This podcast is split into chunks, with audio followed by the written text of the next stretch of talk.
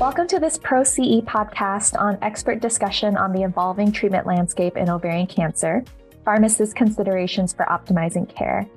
My name is Amy Ly Indorf. I'm a pharmacist at UW Medicine and Fred Hutch Cancer Center, and I'm joined by Dr. Sarah Hayward from OU Health. Pleasure to be here. Excellent. Let's discuss. so, Sarah, just right off the bat, what PARP inhibitor are you seeing in the upfront maintenance setting? You know, yeah. obviously, with the FDA, with the indication and guideline indications, can use niraparib across the board for anybody or capivasertib as well. But um, I think the physicians are just um, so much more experienced and comfortable with niraparib at my institution that that's what we we see the majority of. What about you? We are seeing olaparib more so than the other two as well. Yeah, absolutely.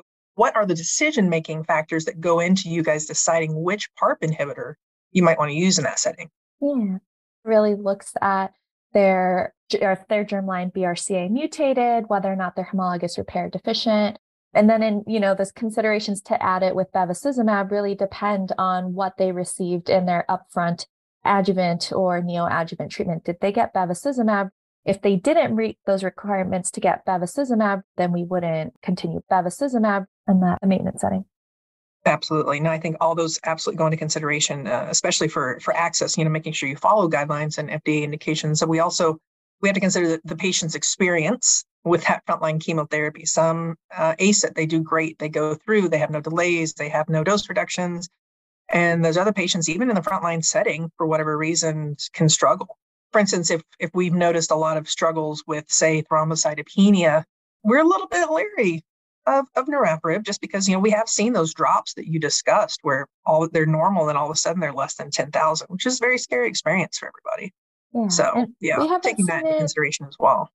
We haven't seen it quite yet, but I agree. If that patient's already struggling with hematologic toxicities up front and they're not germline BRCA mutated, mm-hmm. rucaparib might be a good option based on yeah, the newest absolutely. Athena mono data. No, I agree. What other common adverse effects are you seeing with PARP inhibitors? Well, uh, you really hit on a lot of them from a hematologic standpoint. Um, we see more anemia with the olaparib. We see more thrombocytopenia with the niraparib. We haven't encountered any pneumonitis, which, you know, knock on wood, we, we, we won't as well. We've had some patients had that have encountered some of the cardiac issues. We can see mm-hmm. sometimes with niraparib, like a little bit elevated blood pressure. We've had patients with palpitations. I think those unique side effects are really where we struggle a little bit more. You know, we talk about all the hematologic toxicities and fatigue and nausea quite extensively yeah. in our upfront counseling, but haven't seen as much of that hypertension. We unfortunately have had a case of pneumonitis, but some of those other ones that are harder to characterize. So we've seen mm-hmm. Dyschezia months into therapy. Yep. Um, and those are really hard for patients because it impacts their quality of life for years while they're on this medicine. Yeah, absolutely. Um, insomnia is a little bit more straightforward because you can just switch to morning administration. But just being aware of those unique adverse side effects and, and knowing that it's a possibility with these agents, it really helps patients feel confidence in our management and our team. No, I agree. That's great. And I would just say across the board, probably the biggest thing we see, regardless of product, is fatigue. Yeah. And it's a big counseling point for patients that what's a reasonable expectation for fatigue? You know, that we still want you to carry on with your life. We don't want you to feel miserable and stuck in bed for the next two to three years of your life. So, you know, you have to let us know what's going to be tolerable for you. And so I think that's really, really a, a key point for patients. And um, you know, just letting them know that it, it gets better with time. They become accustomed to it. And I think they forget after a while for those patients that we have had complete their PARP inhibitor maintenance after the two to three years and they stop, they go, oh, wow. I think they're excited to be done, but also they kind of, they get some of that, some of that pep back in their step. Yep. Similarly, that's what we're seeing too. And it kind of dovetails into how we talk about adherence for patients mm-hmm. um, in our first education session. Really, it's just keep in touch with us let us know what's going on. Because even something like fatigue, there's lots of different things that can contribute to fatigue. Absolutely. And so I always ask them to let us be the detective to figure out yeah, what's going good. on because um, anemia in those first five to six cycles can be a huge contributing factor. And so yes, maybe we just need to address that. Absolutely. Um, to make sure they can stay on the therapy without any adherence issues or self self titrating of medications. Absolutely. And Amy, at your institution, um, just to make sure that everyone has access to the medications that are going to give them the best outcome, what what do you all have in place to ensure that the uninsured or those that have high copays, what do you guys do for those that patient population? So we have a fantastic specialty pharmacy billing team, and they really look into all the options for a reasonable copay cost for our patients. So we do and help enroll in the patient assistance programs that are available through the manufacturer. We do have some institutional charity care options, but really in my counseling, I always just say, you call the specialty pharmacy and they give you a copay that's out of your budget. Let us know. Don't just give over your credit card information. Let us see if there are options for you, if we can try a different agent, anything like that. Because again, this is maintenance therapy for years. So it, financial toxicity is just as important as all the other toxicities we've talked about. What about you, Sarah? I agree with all those. And we have that same setting in place. We do have a specialty pharmacy on site, which is really fantastic to work with. We have pharmacists whose job is to help us monitor and manage these patients who are on oral therapy, not only in our clinic, but across all of the disease sites here at our cancer center. But um, also having staff in place, we have technicians whose sole job is to help us with those prior auths, to help us with getting those patients signed up for those programs if necessary. Like you said, manufacturer copay, manufacturer free drug, uh, we have an in-house grant program as well that patients can qualify for, and even there's private grants out there for specific disease sites if you can if you can catch them when funds are available. But we always make sure that the patient is aware. I tell them, don't worry about it. We will help you out, and we will make sure you get the medication that you need. So yes, don't pay that three thousand dollar copay. Most of them, I couldn't even if they wanted me to. So yeah, mirvetuximab how many patients would you say you guys have going on mirvetuximab now? Less than 10. Okay. Um, somewhere between five and 10. How about you? Yeah, about the same. Yeah. It was really interesting when that came to market, all the testing that went into seeing if those patients had that folate receptor alpha. We they actually ran out of reagent at some point in time and we had some delays.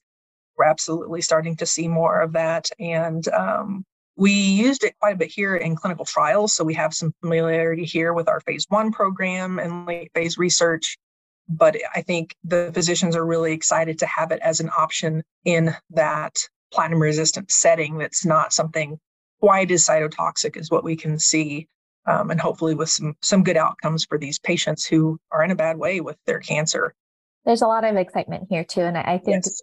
There's always drug updates as we make these presentations, but yes. as that more confirmatory phase three data comes out, I think that excitement's going to grow. And one of the issues we've run into just in building those treatment plans, you know, other than the testing that you've talked about, is that that adjusted ideal body weight calculation, just educating yes. everyone that it's a little bit different. And in particular, we, you know, had a, a, group discussion about what to do with patients who are low body weight. Maybe their mm-hmm. actual weight is lower than their adjusted ideal. And so in our institution, we use their actual weight if it's lower than their adjusted ideal body weight. What are you all doing? Uh, we're doing the exact same thing. Uh, this has only happened in one or two patients, mm-hmm. but mm-hmm. that that's what we do. It makes sense logically for us. And so, yeah, if their actual is less than adjusted ideal, then we will go with their actual body weight. And we're getting ready to transition our, our electronic medical record, but the current one that we use for ordering actually doesn't calculate that for us. So we have to be very specific in our documentation about the weights that we're using. We spell out very clearly the math that got us to the number that we got to to make sure that everybody is on the same page about what the dose needs to be so that we're following guidelines on that medication. When patients get to the setting and we talk about ocular toxicities, that's something that's I guess, strange and new in the world of oncology medications uh, overall. What is your approach to patient education and helping them go through the process of those exams and making sure they have their medication and making sure they know what they're supposed to do when? That's usually the first thing the patients want to talk about because it mm-hmm. is, you know, they've gone through many lines of treatment. And so this eye care toxicity is like the newest one for them. And our patients are very savvy and they've done a lot of reading about this eye toxicity. And so things that we've done systematically are to build the eye care prescriptions into our treatment plans so that everyone gets the same instructions and gets those prescriptions. We have supportive care medication calendar built out for them as well to really outline it.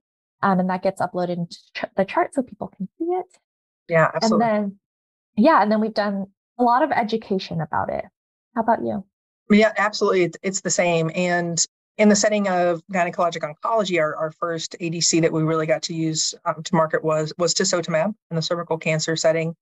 And uh, so a little bit different in the eye care toxicity setting. And I think it's important to let everyone know, as we probably will see more antibody drug conjugates, they do not all have ocular toxicities. This is specific to the agent. So just as a by the way, ADC does not equal ocular toxicity. But you know, the other thing is making sure your patient has access to some sort of eye care specialist or professional, making sure that they're aware it doesn't have to be uh, an ophthalmologist, which sometimes are a little bit harder to get into than an, an optometrist. They can perform these same tasks and making sure that that eye care professional is exactly what you need so that you can get the information to treat the patient properly. And I, I agree that these are new toxicities for us and having to assess it because we'll get the notes from our optometrist hmm. colleagues or ophthalmologists with a bunch of acronyms and things. I'm like, I don't, I don't know what that means. Is that a yes or a no? So I don't know if you've encountered that same thing, but uh, you can actually find there's an um, ocular assessments guide on the manufacturer's website for eye care professionals to explain what we're after and why we're doing this um, to sort of st- to streamline the process so that we're getting the information for what we need for patients. Yes, uh, the learning curve is high for these mm-hmm. ocular yeah. toxicities yeah. for me. Um, but it's been nice compared to some other ADCs where this one does open a wider field. It's been harder to get uh, appointments with any healthcare provider, really. So being able to get one with an optometrist who can do a slit lamp eye exam. And I always encourage our patients just to book out appointments every six weeks times four so that, you know, everything is set up and ready to go. Yeah, I agree with you.